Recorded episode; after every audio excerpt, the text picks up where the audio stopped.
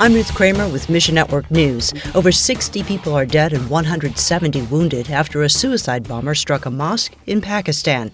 The mosque is inside a police compound, and there were about 400 people packed into the mosque for prayers when the bomber detonated.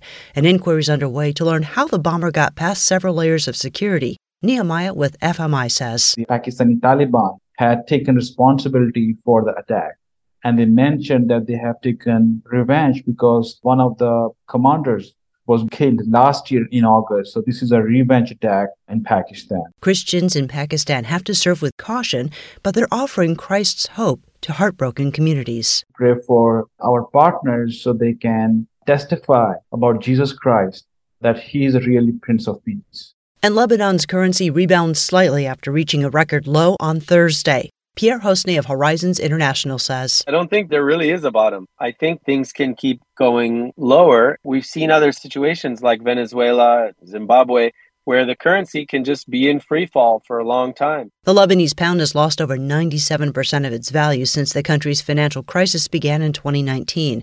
Protesters filled the streets last week, fueled by anger over the currency devaluation and the port explosion investigation. A Beirut judge renewed the inquiry yesterday after it was delayed for more than a year.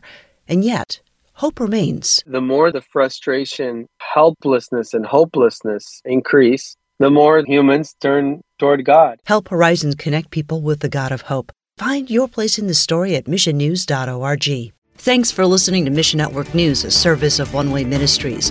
We're listener supported by people just like you. So by giving to Mission Network News, you enable us to keep the stories of God's kingdom coming. Look for links at missionnews.org. That's missionnews.org. I'm Ruth Kramer.